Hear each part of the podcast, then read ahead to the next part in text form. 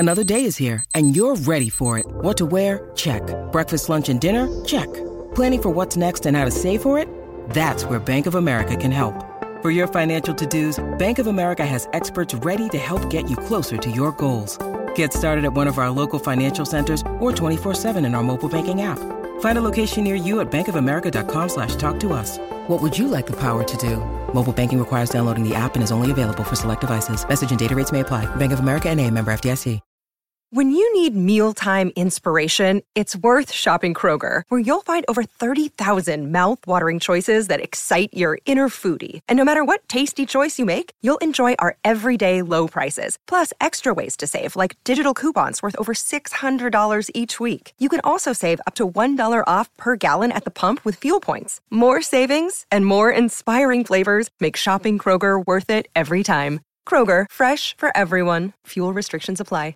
With threats to our nation waiting around every corner, adaptability is more important than ever. When conditions change without notice, quick strategic thinking is crucial, and with obstacles consistently impending, determination is essential in overcoming them. It's this willingness, decisiveness, and resilience that sets Marines apart. With our fighting spirit, we don't just fight battles, we win them. Marines are the constant our nation counts on to fight the unknown, and through adaptable problem-solving, we do just that. Learn more at marines dot com.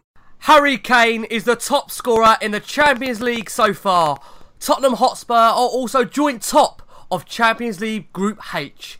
Nobody gave us a chance. We have the last word on Spurs in our stoppage time special. Kane past the keeper, and it, it just takes the one chance for Harry Kane. Here's Kane.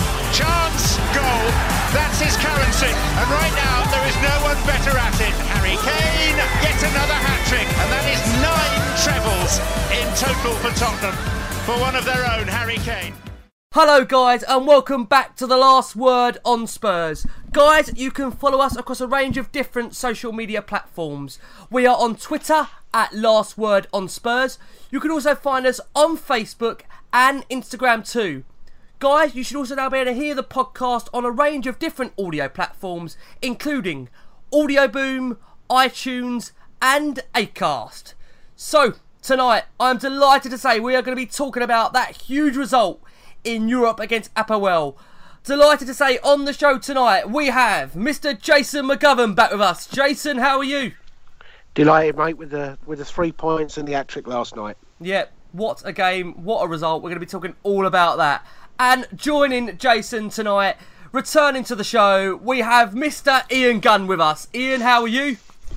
I'm very well, Rick, and uh, as we said before, running out of superlatives to uh, to describe our Mister Kane, so uh, I'm sure that'll come up tonight. It will do, and I think you have to find some more in the next hour, as hard as that's going to be, honestly. In tremendous form, isn't he?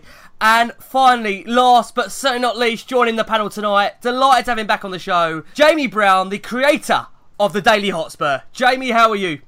Uh, thank you very much for having me back on. Um, obviously, three wins in three since we last spoke, so yeah, very good time to be a Spurs fan again. Very good time, Jamie. I think you've timed your return perfectly. Yes. That's been, not been yes. too bad at all. So guys, where to start? Let's go first to you then, Jace. A thoroughly professional job executed by Pochettino Spurs, with Harry Kane shining on Europe's top stage. What did you make of the performance against Apoel? I thought, uh, you know, we, we um, was a bit sluggish at the start, but I mean, in fairness, that's probably down to the to the team selection. We all knew it was going to be difficult to to get that right. We all knew that there would be one or two square pegs in round holes somewhere along the line, and that it, it would be hard to get going. And I don't think any of us probably saw the back five with with Aurier right and Trippier on the left. I thought, I think probably most of us thought if it was going to be a back five, it would be Foyth coming in and and Davies staying out on the left. And I think Trippier being out on that side, you know, for me, it, it doesn't quite work, because he always wants to cut inside, and, and every time the ball came to him, he, he didn't really want to run forward with it. So it was always going to be disruptive, and I think we, we just kind of had to understand that. But over the over the ninety minutes, it's quite strange, because Apoel surprised me in that they didn't probably defend as well as I expected them to, but coming forward, they were a lot more of a threat than, than I expected them to be. And, and probably over the ninety minutes, they had as many good chances to score and good opportunities to score from as, as we did. But of course, we, we had Kane, uh, world-class Kane, top-class Kane, whatever you want to call him.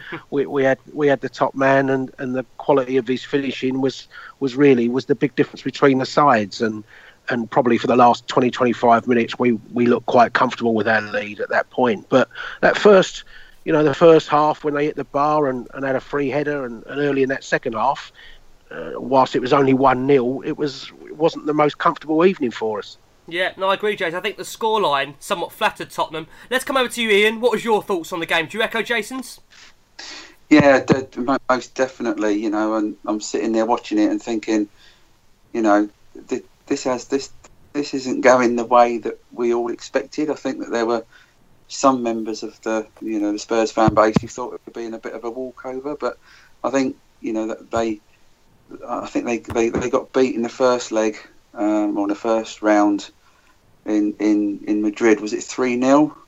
So you know that, that that for them was probably a decent result. So so coming to you know coming to their home ground um, and coming up against what was a you know a, a makeshift Spurs lineup, uh, I knew it would be tough. Uh, I didn't think it would be a, a walk in the park.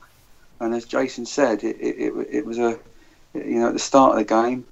You know, I thought we, we might have, we might struggle here, and then, you know, old um, our, our friend uh, Monsieur Lloris has his moment of madness, and I'm thinking, this, this this has to, this has the potential to be a bit of a banana skin for us.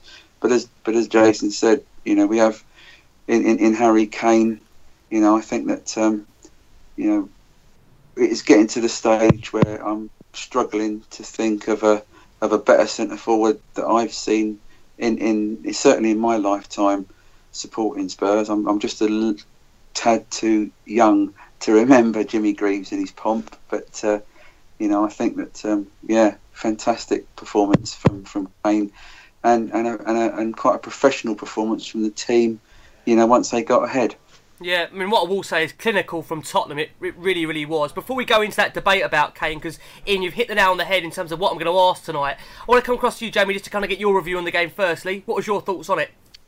Yeah, I think um, it was, as we said, it was a banana skin game. So we're obviously missing the number of players. So I think to come away with the three points, um, well, it's, it's, it's good. So um, I said before the game I'd take a one nil. Um, obviously, seeing the lineup. Um, Yeah, I mean, we you know we've been missing key players like Christian Eriksen and Ali and Vertonghen, and, and obviously our two central midfielders. So we were really limited, but um, it was always going to be tough. And I think under the circumstances, we've done really well to come away with three points there. Yeah, we have indeed. We really have. Coming back around to you, Jace. I mean, when we looked at the team when it first came out, it, you have to say it was a makeshift, wasn't it? I mean, he, Pochettino, for all his worth, he's tried his best in that lineup, Jace, to field the quality of players rather than. Maybe looking at the players that will maybe fit the positions best when you look at it. I mean, we had Trippier starting up at left wing back. We had Aurier on the right. We had Winks and Sonny in there. Great to see Winks back.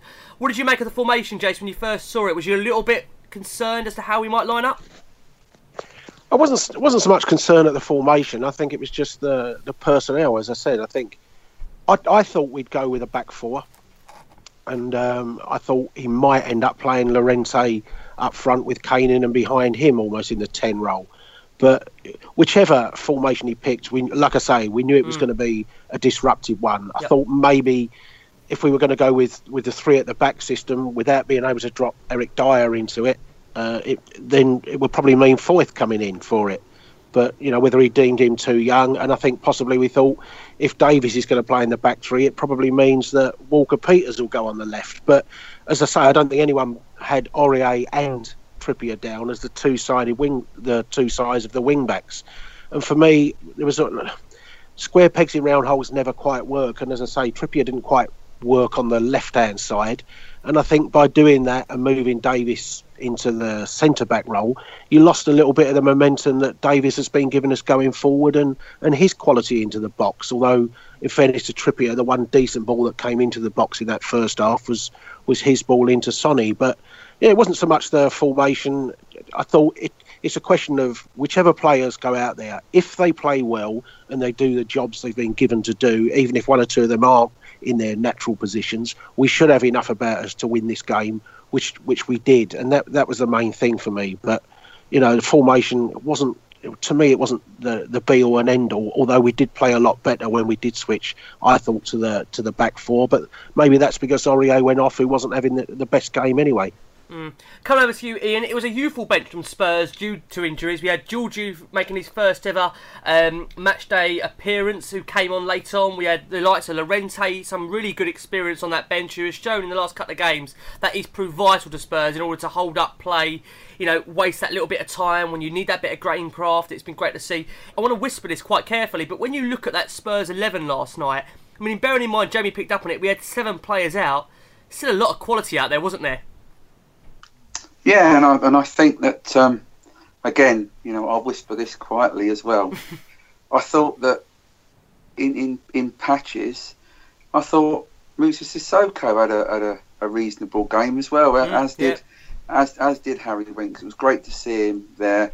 Um, you know, sometimes I have to sort of pinch myself to, to, to remember that he's that he's he only twenty-one.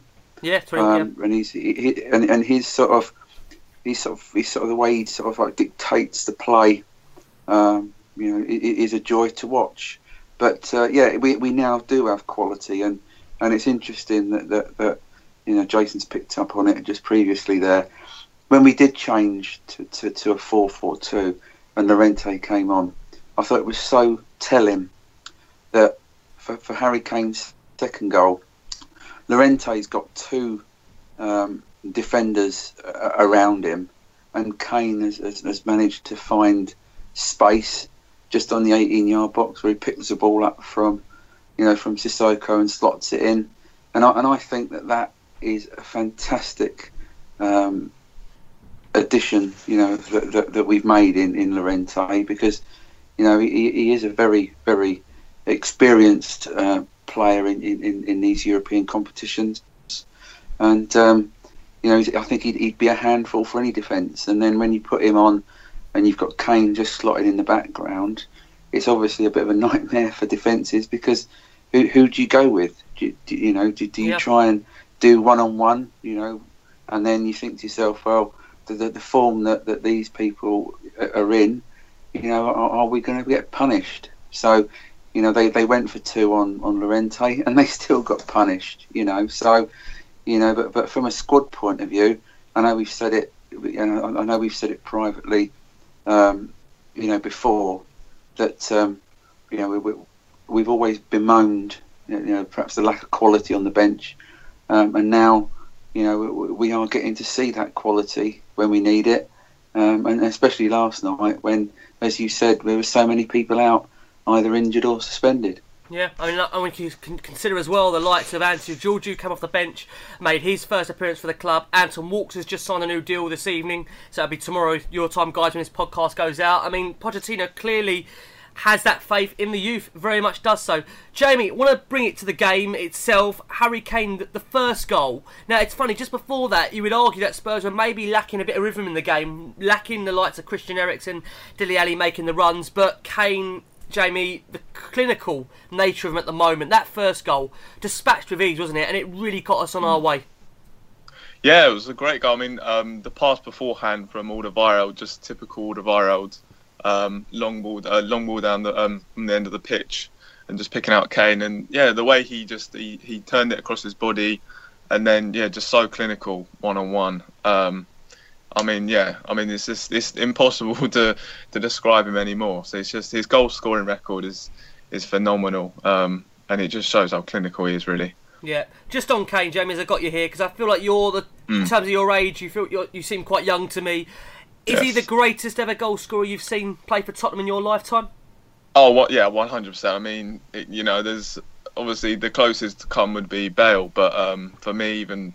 Even Harry Kane, I think he's surpassed him now. I mean, his goal scoring record is just incredible. I mean, um, even even this season, it's been like um, in his last uh, nine away games, he scored like nineteen goals. So for club and country, so just you know, just speaks for itself how, how quite how good he is. Yeah, I mean, it's frightening, isn't it? Nine hat-tricks for Tottenham in all competitions. Yeah. He's only ever scored four in a single game once before. Seven goals in five Champions League appearances. Jay, I want to bring it back round to you. We lauded Harry Kane on Monday night's pod. And I'm just trying to kind of steer away from that tonight to try and go for like a different angle for it. Now, you've heard Jamie there of a different age to yourself in terms of saying that, look, he's the best in my lifetime. Jace, how far off is he, in your opinion, to being recognised in the same breath by you? Well, I have to be honest. I think in the... I mean, I first went to Tottenham in seventy-six, so I caught the the very last appearance, if you like, of Martin Chivers. And from that moment on, he's probably the, the best one that, that I've known in my forty years.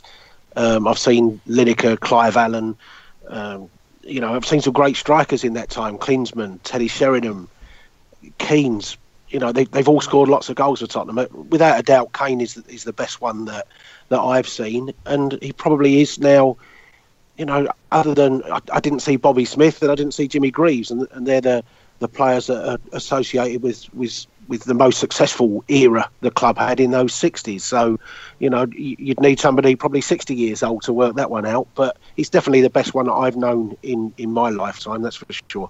Yeah, I mean, just because of the nature, again, Jason, of the second and third goal, the way he's now dispatching the goals. And, again, we say it all the time that he has got such a variation of his finishes. Would you go along, Jason, say for you at the moment, is he on the same level before Gareth Bale departed? Or how do you see that, if I asked you that question? Um, he probably, all right, albeit a slightly different style, but probably he's he's on that same profile level now as Bale. Bale was winning what was, was winning Player of the Year and Young Player of the Year. He was scoring hat-tricks in Champions League games. And, and he was seen as the man that would, would lead Tottenham from that moment on. So, yes, I, you know, it, it doesn't surprise me that any club would be interested in him. I mean, if I was sitting at, at Real Madrid tonight and I'd think, is he better than Benzema? Yes. Is he better than Higuain? Yes. Is he better than, you know, any of those types of players? There's probably very few clubs wouldn't want him. Maybe Bayern wouldn't be with Lewandowski, but he's, he certainly appears to be on that level at the moment. So, yeah, he probably is at, at, at that stage of his career. Ian, just in regards to the point that Jason said there about the same level as Bale, I just want to get your thoughts on that. Are you along the same kind of lines as that? Would it be different to you in terms of your opinion on that matter? Um, I think with, with, with Gareth Bale, he had that lightning pace. Um, his goals were often more spectacular. that is, you know, there was there was quite a lot of long range efforts, I remember, towards the end of his career at Tottenham.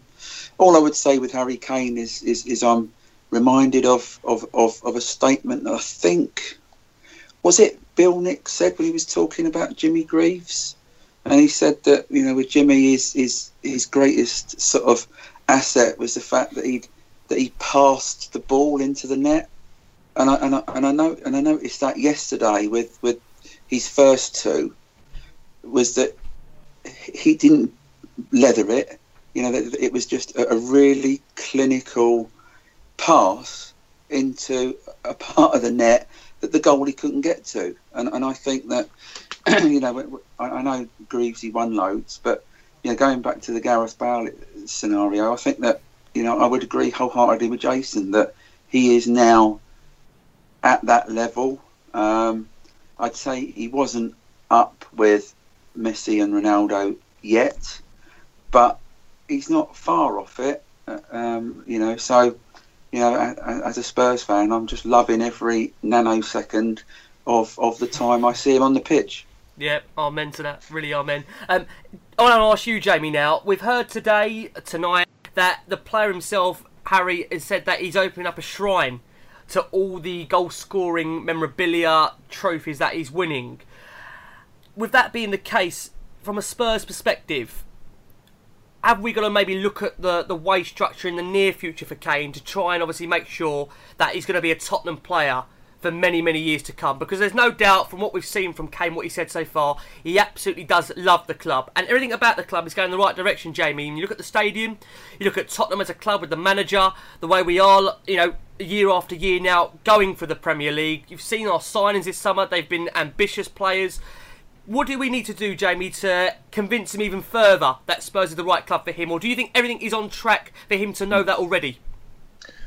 Um, I wouldn't say... With some players, I wouldn't say it's so much all about the money. I think there are some players that look past, you know, think a certain amount of money's enough. Um, obviously, there's very few mm. um, in the modern-day football. But I think the key with Kane will be um, providing him with regular Champions League football, um, and I think um, trophies going to have to come soon. I think, um, but look, I mean, I think just the way he is and the fact that he grew up with our academy, I think he, you know, his head's his head's in the right place, and I think I personally think that he'll be here for a very long time. Um, yeah, so I just I think it's mo- mostly about the football and what we can offer him in terms of um, the standard of football that we're playing here at Tottenham. Yeah, because I mean, we are coming over to you, Jace. We are regularly, we are regularly competing for us, aren't we? Let's be honest. We got to the last four of the F A Cup last year, semi-finals, Champions League. Look, we're progressing nicely. Premier League, no one can argue, Jace. We aren't challenging. You know, second, you know, last year, we're showing that ambition. Is there anything else, Jace, we need to do in your opinion?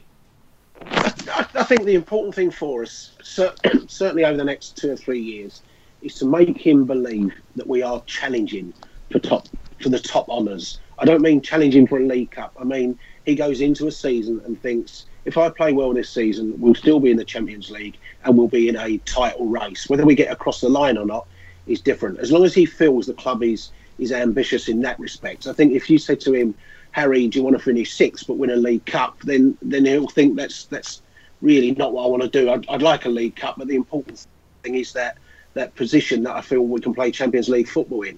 And I think on his salary, I think it's a case of he probably knows that we can't get anywhere near the, the levels of the, the mega clubs, but I think we, we shouldn't abuse that. And I think if, if we look at it roughly now and, and, and his reported wage is, is what, one hundred thousand pounds a week, and let's be fair, he could get three hundred grand a week from somewhere else. So he's on a third of what he could earn elsewhere. I think if Daniel Levy sat with him over the next few months and tries to get him up from a third of what he could be on elsewhere to half of what he could be on elsewhere, and then probably at the end of that first season at, at White Hart Lane, try and get him on to two-thirds of what he could be elsewhere. And then he'd probably have to say, look, th- that's the best we can do. But at least Kane would feel that, OK, I could earn something elsewhere, but I'm not I'm not on a ridiculously low salary compared to what I could be elsewhere. And I think that's that's all you can do for him. But I don't worry about him long term. I, I think he'll be there as long as we keep progressing as a club for for three, four years, something like that. And it will then, if we haven't won anything and we we, we we're starting to go backwards and we don't look like we can compete for titles, then it might be a case of him thinking enough's enough. But I don't see that happening for a long time yet, despite the media attempting to sell him off at every opportunity. Colin, could I just ask a question? And if Please, this, yes. this is this is for yourself and for the other uh, my other colleagues on the pod. Yeah. Do you think that secretly, do you think Kane has an eye on the Alan Shearer record? Do you do you think he'd, he'd want to to sort of like be known as the best ever Premier League striker? Or am I just making that up? No, I mean, I, I, I agree with you, and I think that could have an element to it. I mean, I look at him as a player. And he's not once, we've seen the likes of Gareth Bale in the past hint at he wants to move to, you know, to Spain or whatever. I mean, Kane, to be honest with you, he's never seemed to approach any interview like that to say that he's looking for a move abroad. I mean, he seems everything he says seems to be that he loves Tottenham. The Premier League is his bread and butter. We're seeing that week in, week out. We've seen him win two golden boots in a row in the Premier League. I mean, I, I agree with you, Ian. There could be a potential that he just wants Alan Shearer's record and wants to win trophies. And why not? Spurs can't deliver that to him. I mean, Jamie, would you go along with that? What do you think? Yeah, I, I, I'd agree, actually. Um, I think that he'd I think he'd be wanting to go for that. Um, and I think, well, obviously looking at Alan Shearer's record, he's some way off it, but it's definitely achievable. Um, and I, I see no reason why he wouldn't, he wouldn't be setting his sights on, on that sort of level. I mean, he obviously grew up watching a player like Alan Shearer, so obviously that be, you know, that's something he's obviously might have always looked up to. So yeah, I think that would be something that would perhaps keep him at Tottenham um, in the, for the long future. Yeah. Yeah, I mean, at the moment it's just frightening the stats, isn't it? He scored more goals in twenty seventeen than seven Premier League clubs. If you think that's insane, like I say, as many hat-tricks as Messi, Ronaldo, Lewandowski combined. The last Englishman to score five goals in a Champions League campaign was seven years ago. Harry Kane has done it in just two games. I mean, that tells you everything about the guy. We Listen, we speak about him week upon week here, and we are running out of superlatives for him. Fingers crossed he's a Spurs player for many, many years to come. And let's bring it round to Toby Alderweireld. Now, I'm going to come back around to you, Jace. Jamie picked up on it that, you know, he played that great assist for Kane's opener. But he did seem a little bit, I don't know if it's this injury he had last year, Jace, he seemed a little bit unnervy at times. Do you think not having the likes of Vertonghen alongside him, what, what do you think about that? He certainly had, by his his, extol, his extraordinary high standards. I thought he had a, a disappointing game for Toby, one of the, the the worst games I've seen Toby have. I thought, you know, he, he didn't close the guy down quick enough who, who smashed a shot against the crossbar, and he allowed a free header from a corner, past the post, and then he, he allowed a free header, I think, later on in that half, or was it in the second half, where Guy also got in and behind him with a free header. So um, it, it wasn't Toby's best game. He was alongside Sanchez, in fairness, on his left side, not Yan. Um, so I'm not so sure Yan not being there made the big difference. I think what did make the big difference was Aurier seemed to be struggling fitness-wise to get back at times, and so he was having to cover a once or twice more than he probably should have done for, for Aurier not being in the position. And I think that's that's probably more the cause of it than anything else. But, you know, fortunately, I, I, I certainly hope he I hope he doesn't have a night like that against Real Madrid. And probably if you were going to have a night like that, Apoel's probably not the, the worst time to have it. But no, it was, by his own standards, it was it was considerably below below his best. Yeah. Ian, coming back around to you, just very quickly on Alderweireld, fabulous footballer. Is he having to learn a new position, though, Ian? Because with Sanchez coming in, it's part of a three now. Is that an argument to say maybe that's why we're seeing not the the consistent table that we're used to week in, week out?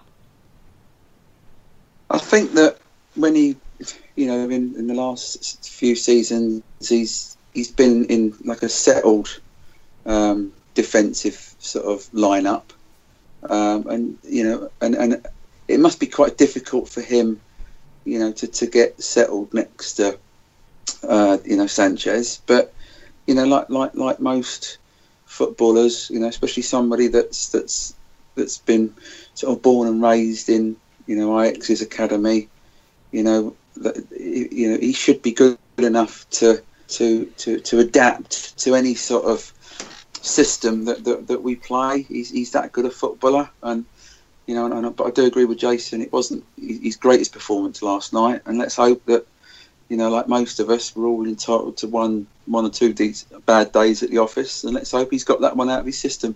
Yeah, agreeing. He has been fabulous for Spurs just overall in his last couple of years. There's no denying that. So hopefully Toby will return back to the very top form we know very soon. One guy coming over to you, Jamie, that did look really good last night and dubbed the little Iniesta was Harry Winks. I mean. Undoubtedly one of the highest mm. points of the evening. I mean, for me personally, making those positive runs, the driving runs forward, always keen to be on the ball, always wants to receive it. How good could this guy be for us in the future, Jamie? Well, it's, it's just incredible that, you know, to think he's only twenty-one and how composed he is on the pitch. It's just, he plays like such an experienced player. He's been playing, it looks like he's been playing for years. Mm. Um, I mean... It's, yeah, it'd be interesting because obviously you've seen the likes of Ryan Mason um, and that's players like that who have obviously come in and done well. So it's just whether Harry Winks can, um, you know, improve on that. And I, and I personally, I personally see him better than um, players like Ryan Mason. But um, yeah, I mean, just for such a young player, I mean, it's just incredible how experienced he looks. So yeah. Mm, I agree with you. And just coming over to you, Jace, there's definitely something different about Harry Winks in, in terms of the players that have come through Spurs and haven't made it before. I mean, Winks just genuinely looked like he could be the real deal. And, you know, we're facing a situation now with Moussa Dembele where he's obviously going through a bit of this injury crisis where week to week it looks like we're going to have to manage him. Winks in the background, Jace, he could really find himself to have a big impact this season potentially. Yeah, I, I, I think if, if Winks plays twenty games... even if he doesn't start twenty, he has a, a major part to play in twenty games. I'm convinced he'll go to uh, to Russia next summer with the England World Cup squad. Really? I think he's the player. Yeah, I, I think he's the player that England are, are crying out for. Somebody that can take it off the back four, take it in tight areas, and, and move it quickly and, and move it move it forwards without just, you know, hoofing it or or giving it sideways or backwards the whole time. And um, you know. In, I'll say something really controversial now. I think when Jack Wilshere very... I knew you were going to say that. Well, when Wilshere very first, his first year and a half at Arsenal, mm. let's, let's be honest, he looked a good little player then. Mm. And after that, his, his lack of brains and his lack of, uh, and then the injuries kicked in, and now now you just look at him as almost as a, as a joke championship footballer. But for that first year and a half, when he first got onto the scene, that, that's exactly what he was doing, and that's when he started to look effective in an England shirt. And sadly, sadly for his part, he, he you know, that, that whole part of his career has gone. But I think Wil, Winks is that type of player, but I think he has more intelligence than Wilshere, and he, he, he won't get sucked into as many stupid tackles or, or running up as many blind alleys. I think, you know, that that's the big difference with Winks. Yeah. And I felt sorry for him, just when, when you talked about Hugo earlier, you know, I felt sorry for him with his yellow card last night, because there was another, it reminded me of Hugo throwing the ball to Wanyama against Chelsea. He gave it to him in a ridiculous uh, part of the pitch, right in the centre of the pitch with somebody up his up his backside almost. And you think, you know, what a stupid place to give him. And he ended up getting a, a, a booking, and I'm not so sure he really fouled the bloke, but I felt a bit sorry for him there, and that, that's not where you should have been giving him that ball. No, I agree. Uh, coming over to you, Ian, I think like Jamie said it there just recently, he says that he's playing at the moment beyond his years, and the irony, like Jason said there, that if he was to go to Russia and Wilshere misses out, would it be the strangest thing in football, would it? No, it wouldn't. And and I would, you know, just like to add to the, to the to the Harry Winks uh, discussion that um, I'm sure I remember, was it last season or the season before, we were playing away from home, and we were they, they, they, they, and our opponents were starting to to really put pressure on us, and I think we were in danger of of, of conceding, and then, you know, we see Winks' number come up, and I must admit, I looked and I thought, that's a strange substitution. But he, he, he came on the pitch and he totally diffused the, the, the situation. I think we were getting overrun in midfield, and, and his his com- composure and his intelligence, you know, going what Jason and, and Jamie have said, his composure and his intelligence just sort of like seemed to calm us all down. I think, you know, I, I'm probably going to get this totally wrong, but I, I predict a, a really glowing future for, for Harry Winks. You know, if he steers clear of injuries and, and, and he can, can get some decent game time like he did yesterday and learn his trade, I can see him being a real star for, for, for Tottenham Hotspur and, and indeed for England. Yeah, I don't think you're far wrong, Ian. I don't think you're far wrong. Another guy, Ian, I can't believe I'm saying this because obviously recently on the pod it's been um, a bit of a transformation for this guy, and you brought him up at the very start of it. Moussa Sissoko. An assist for him. Does he deserve, Ian, a huge amount of respect for the amount of stick he's taken? The way he's come back fighting to really kind of say, no, listen, I'm going to have a Spurs career. I'm going to really put my balls on the line and try and work my way back into it. What, what's your feelings on it? Well, I'm, I'm, if if Jason, you know, doesn't mind, I'm gonna I'm gonna use one of his quotes, and, and that is, you don't get fifty odd caps for France and mm. be a bad player. Mm. Uh, and I think that. And I think that, you know, and a lot of the times he's been played um, in positions that perhaps hasn't suited his natural game. Um, I think that, that his best performances of late, I think, it, uh, you know, I think Pochettino's played him through the middle. Um, and last night, you know, that that, that, that assist for Kane was, was, was neat and tidy. Um, I, there's still an issue for me. Sometimes his control can let him down. But it was interesting that, that he did get a, a warm reception when he went off at, at uh, against West Ham um, at the weekend, um, because I was one of the ones that clapped him. And I think he got a warm, a, a warm, you know, reception when he when he when he departed the, the scene, um, you know, last night. So, uh, you know, I, I think he's getting there, and you know, and I think that all of this. Is it six million in instalments or thirty million? You know, I think he, he, he may have struggled to, to, to live up to that, but you know, he, you know, Potter's kept faith with him, and I think there is a decent footballer in there that, that that we hope we can get the best out of. Yeah, I agree. Come over to you, Jamie. I think Pochettino has done the right thing with hasn't he recently. He's deliberately seemingly brought him off to try and give him the appreciation of the fans to say, look. That's how much you're being valued at the moment. That's what you're putting in. That's what you're getting back. I mean, Jamie, we can't really fault him recently, can we? Um, no, absolutely not. I mean, um, I'd say there's been a number of factors that have probably helped him, um, helped in his improvement. I mean, first of all, he's come in and had a full pre-season this year, so I think that's really helped him yeah. in terms of fitness and feeling up part of the whole team. Um, and I think the confidence in football is such a big factor. I mean, you look at what happened with like Fernando Torres, an extreme example, but what what happened with him, I think it was just, you know, such a talented player, but he was just lacking in confidence. And I think it's the same with Sissoko. Um, I've always seen him as a very talented player, but it's just that confidence. And I absolutely agree. I mean, bringing him off and getting the reception from the fans, that's obviously, well, it just seems to have boosted his confidence because it's been massively improved this year. Yeah, it really has been. No, I agree. Really has been. Jace, anything for you on for Sissoko? Because, again, I think at the start of it, Jace, you were always one of the ones that said, look, got to give the guy time. Can't keep getting on his back. He's a Spurs player. Get behind him.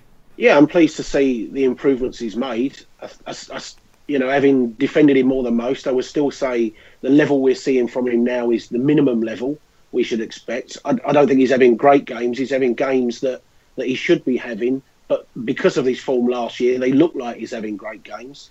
I think the, the biggest difference for him is he's probably sat down over the summer and he, we, we, he's, he's seen that France being such a talented side that France are. He's seeing competition in midfield, and I think it's dawned on him, look, if I want to go to that World Cup, well, let's be fair, France have a great chance to win it. If I want to be part of a World Cup winning side, I have got to sort out my club form. I have got to force my way into this Tottenham side. And when I get in it, I've got to play well to stay in it. And, and maybe the pennies dropped with him in that respect. And I think because he's now having, he's making a contribution, it, in, it increases the confidence that the other players and Pochettino have around him. But I think the biggest part of the turnaround is probably down to himself rather than, than anything else. Yeah, it really is. Another guy last night, I have to personally mention Eric Dyer's performance. I think that goes under the radar at times. You have to remember this guy has had Wanyama, Dembele, Winks, Sissoko, all of his side partners this season. I think for me at times, Dyer, he goes unnoticed in there. I thought it was absolutely superb last night. Really is playing well.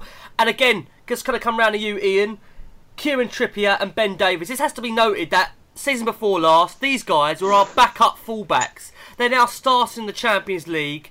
Ben Davies, again, a faultless performance. And Kieran Trippier starts at left-back, ends up right-back. Another assist. He's got Aurier breathing down his neck now, arguably ahead of him. But this doesn't faze him, Ian. He just is cracking on. I mean, what a great attitude from both these fullbacks.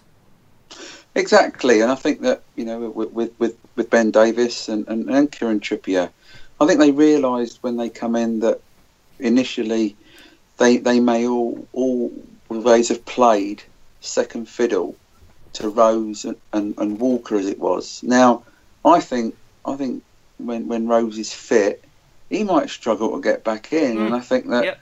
and I think that with and, and with Trippier, you know, it's it's it's ob- it's blindingly obvious to everyone that, bless him, you know, he, he only uses his left leg to stand on. So, you know, let let let's let's let's hopefully try and provide him with with with a platform which enables him to. To, to get those crosses in for, for, for Kane and, and Alli, because that supply line last year and, and, and even last night, you know, from, from Trippier's crosses into Kane was was was, was quite a, a productive one for us. Yeah. And, and, and, and as for Ben Davies, you know, we all we I think we've all in the past thought, is he ever going to cut the mustard? Is, is he going to mm. be someone that, that will deliver for us? Well, I think that.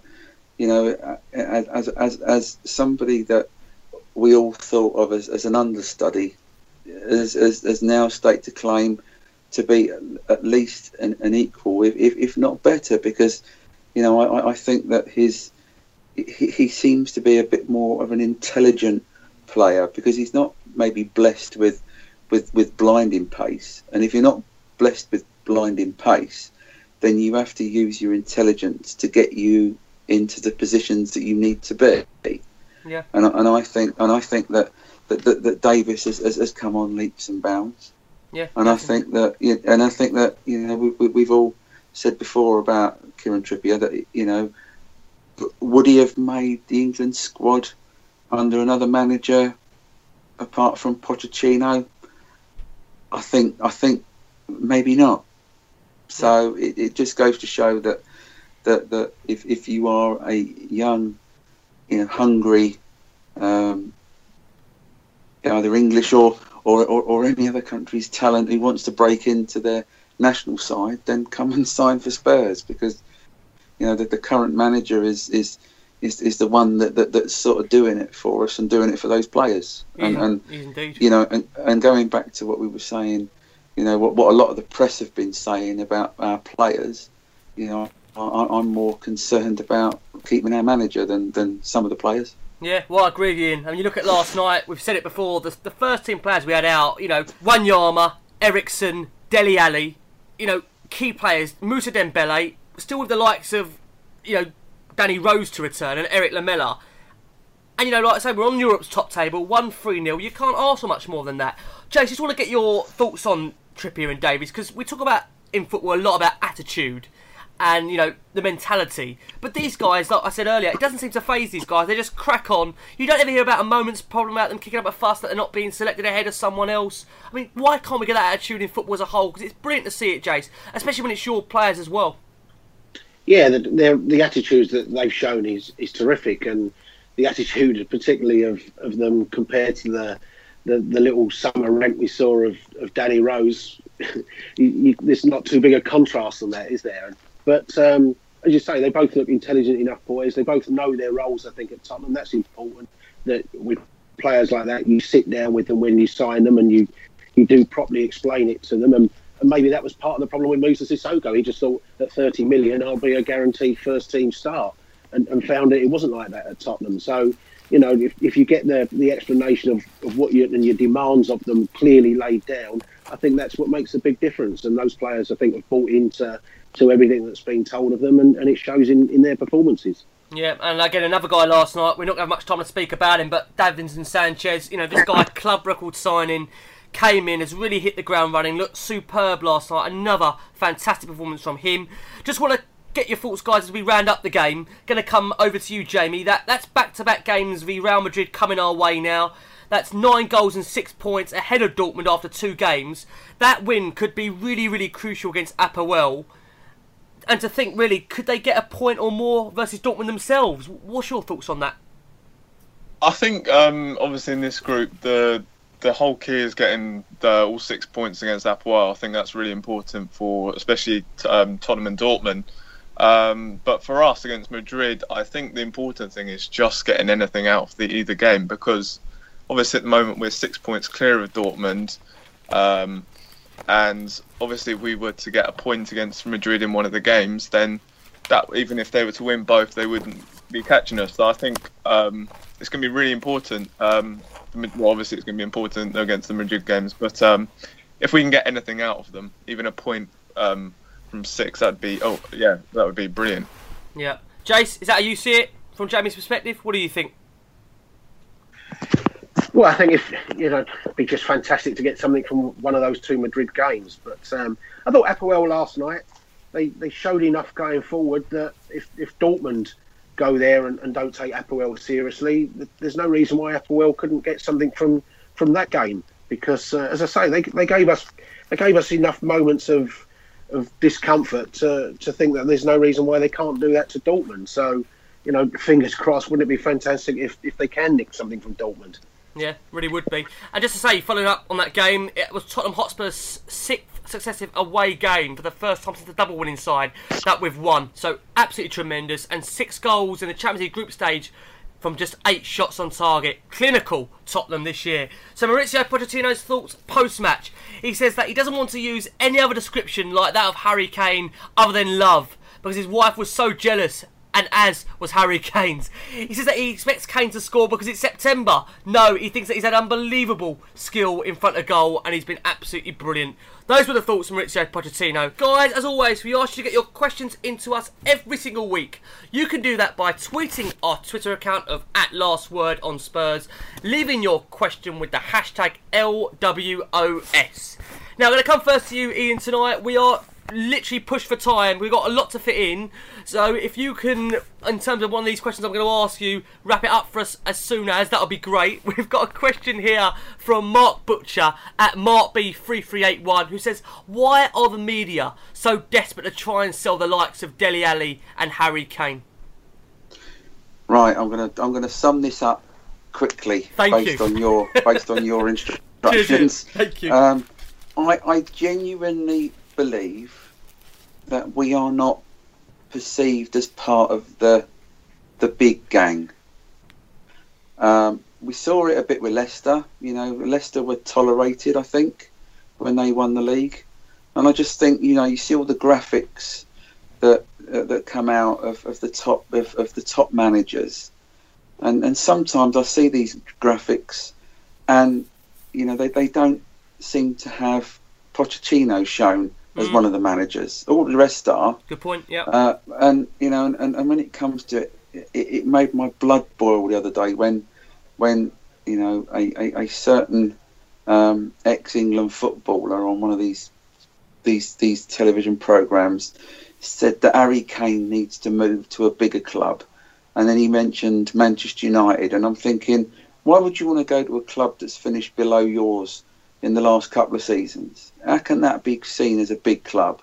You know, Tottenham are a big club, and I think it's about time that that, that we you know we, we consolidated that that big club tag by consistently getting into The, the, the Champions League and starting to win trophies. You have to consider as well this summer that I think it's well in the public eye that, you know, we did have a bid for Eric Dyer that we firmly turned down from Manchester United, so we have shown some ambition to try and keep our players. I think we all know Walker was a side separate issue. We don't need to approach that. We've got Aurier in for cheaper, who could arguably look like a better player, younger as well, so we'll look forward to seeing how he gets on in the next couple of weeks. Let's bring it round to you, Jace. We've got a question here from Zoe Pearson, another cracker of a question from Zoe, always good questions. She says, could a potential midfield option be Dyer and Wanyama with concerns over Dembele's long-term future? Can they both play together? Jace, I'm going to ask you the same.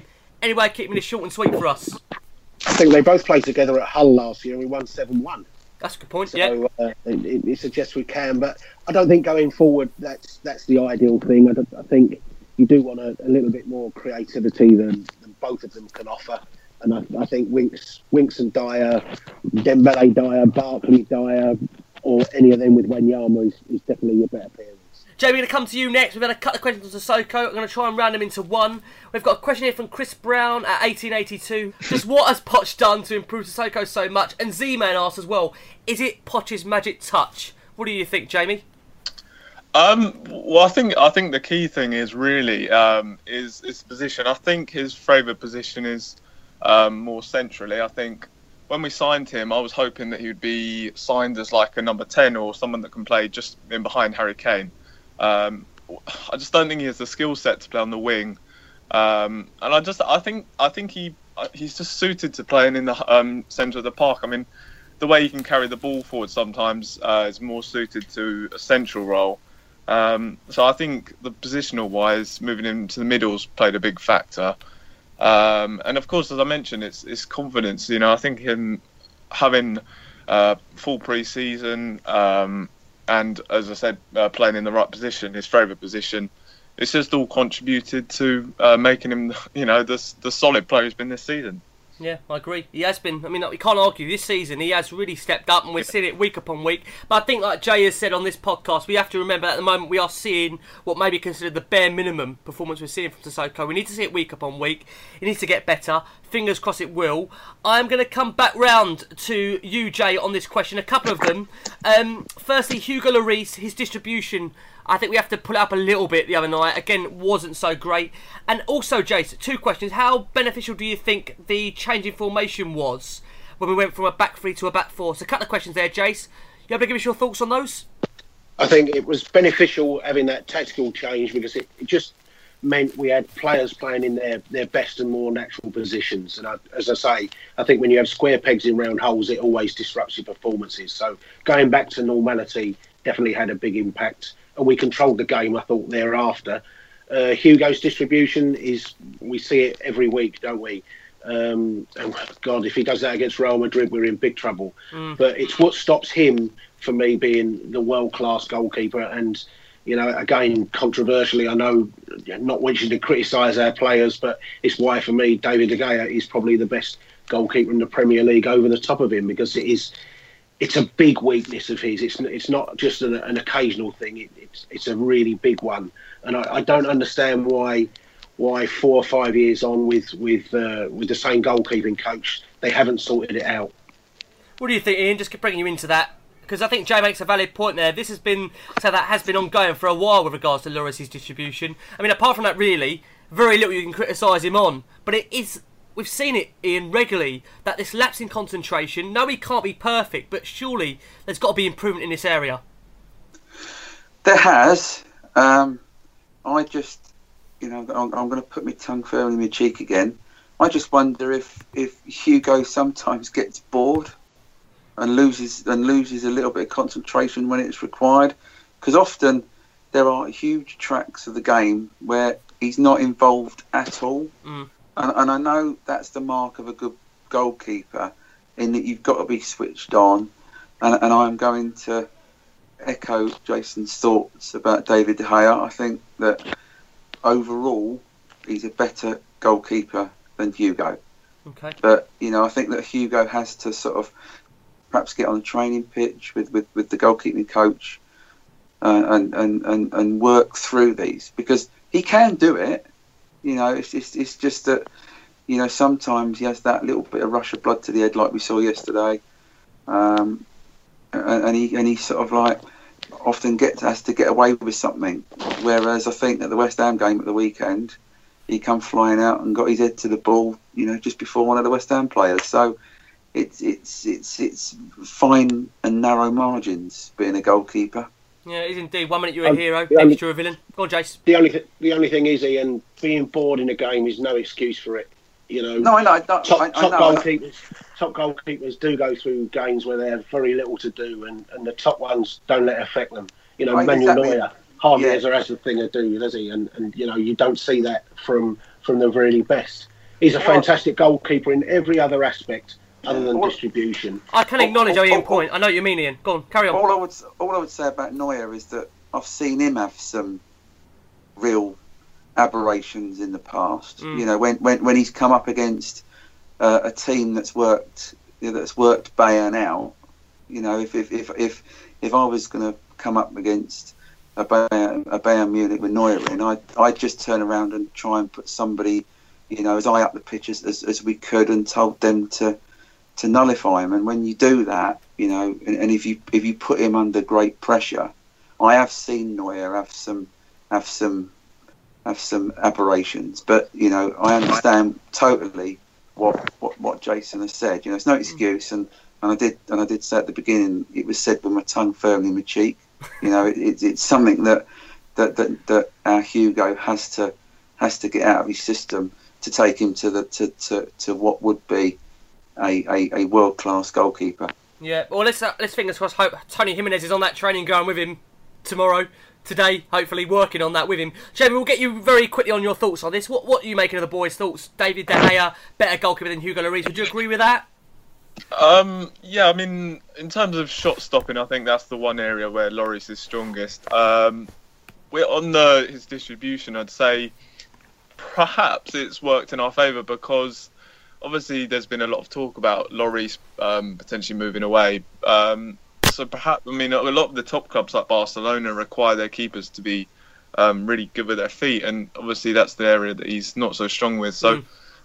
perhaps it's worked in our favour, but you know, it's, it's just it is it is baffling to wondering why, you know, it's not been sorted out. I mean, you'd think a top player like that would be able to perhaps work on it and improve on it, but it's just it's just it's never been yes it's never been it's always been a weakness for him. It has indeed, it has indeed, isn't it? It really has. But fingers crossed, they are going to be working on it, as we um we need him to. We've got Real Madrid coming up soon, and I think, Jace, like you just said a couple of moments ago, we make those mistakes against those kind of clubs. They will punish us. They will be ruthless, because, you know, we're dealing with clubs that are clinical at the highest level. So it will be interesting to see that. Talking about Madrid, Jason, to come back round to you, we've got Michael Chivers at Chive Turkey eighty-four. Final question of tonight, who says, I'd like to know your thoughts on how the Real Madrid games will go. They are beatable, as we've seen in La Liga, but there seems to be a fear around them. Would you go along, along with that, Jace?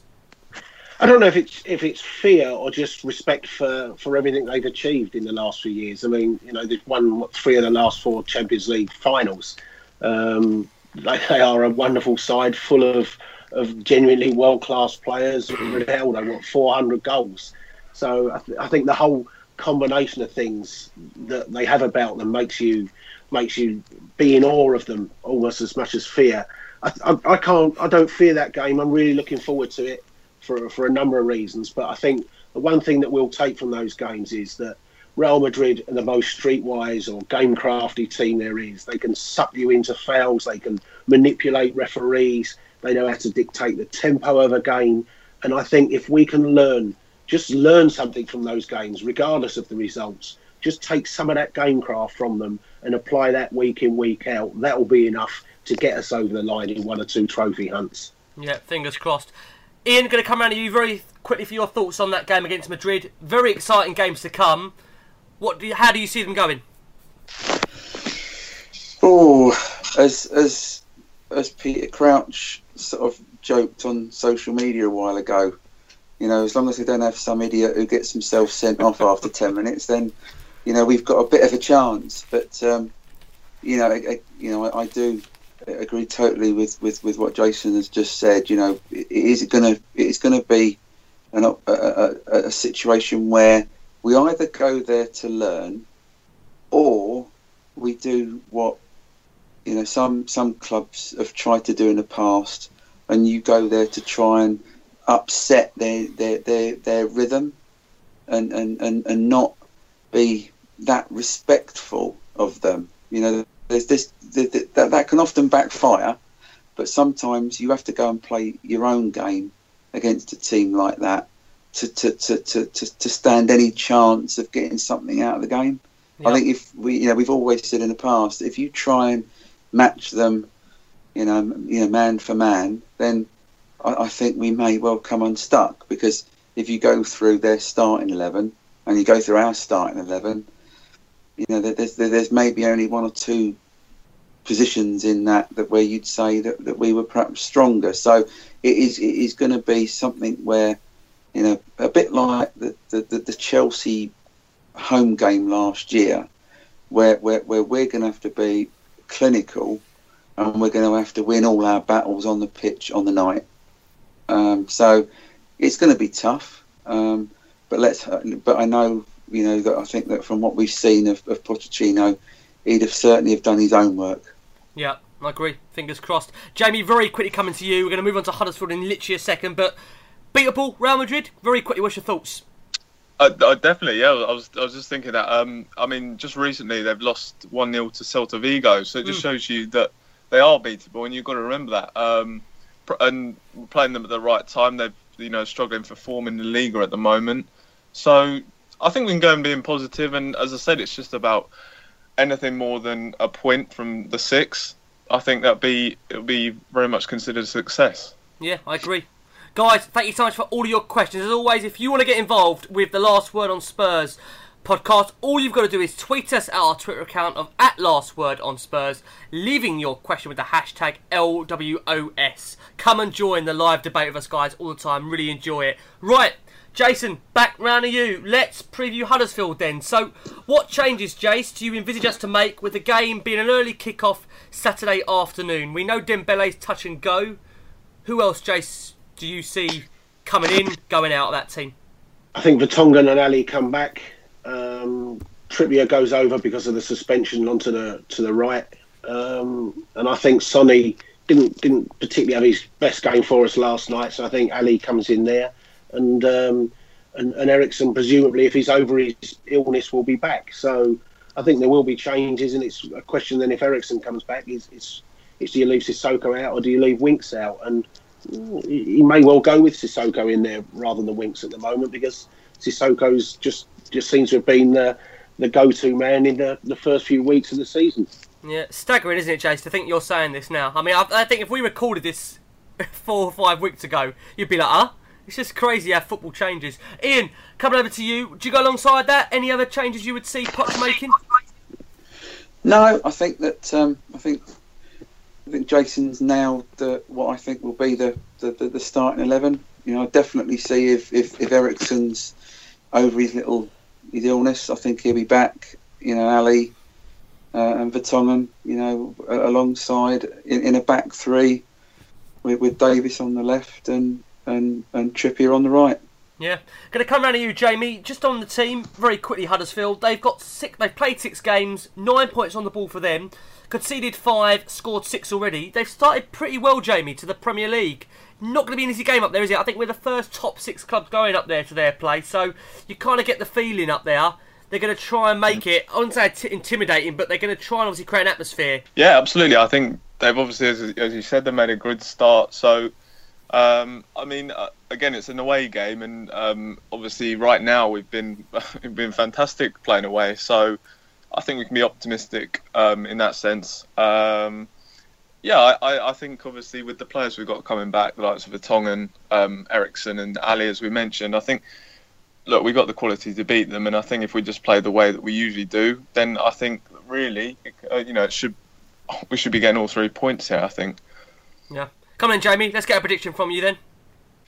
Um, I'm going to say three one. I'm going to say Harry Kane's going to get um, two, and I reckon that Ali will score one. Okay, that'd be nice if Dele Alli getting back on that score sheet. Been a while. That's actually been a while. He scored in Barnes the other week, but... Fans won't have that. They want it in the Premier League, typically. Yeah. Uh, but let's come back around to you, Jason. Let's get a prediction from you for Saturday afternoon. I'm going to go for a, a, a well within ourselves, comfortable, but maybe not as thrilling two nil type of win. Okay. Thoroughly professional, Jason. Can, we'll take that. Can I can I just have a, have a little pop at John Manning's for his, uh, his little tweet last night when he, he said to us, I can't see this being two nil or three nil like Jace predicted on the pod. We got, so, we had a winner. We had a winner, Jace. Mister We, we finally had a winner, John. So it was three nil. So you owe me a beer, mate. And finally, having the last word on Spurs tonight goes to you, Ian. What's your prediction for Saturday? I'm going to go two one Spurs. two one Spurs. We have to grind it out, Ian, are we? Yeah, I think that um, as, as we've said, they'll be up for it. You know, I'm I'm, I'm looking forward to, to going up there. So um, you know, let, let, let, let, let's hope that I've, I've, I don't have another. Good day out, spoilt by the football. Well, fingers crossed. Fingers crossed you don't. Ian, thank you so much for coming on tonight. It's been a real pleasure having you back on. You're welcome. And Jamie, thanks again for coming on to the show. Really enjoyed having you.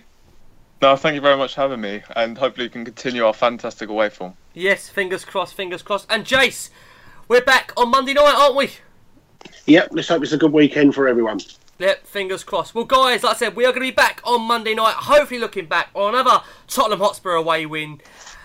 Just for now, as always, come on you Spurs!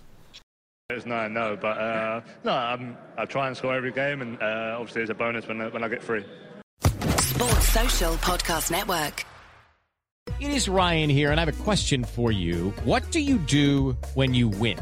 Like, are you a fist pumper? A woohooer, a hand clapper, a high fiver. I kind of like the high five, but if you want to hone in on those winning moves, check out Chumba Casino. At chumba casino dot com, choose from hundreds of social casino style games for your chance to redeem serious cash prizes. There are new game releases weekly, plus free daily bonuses. So don't wait. Start having the most fun ever at chumba casino dot com. No purchase necessary. V G W Group. Void where prohibited by law. See terms and conditions eighteen plus.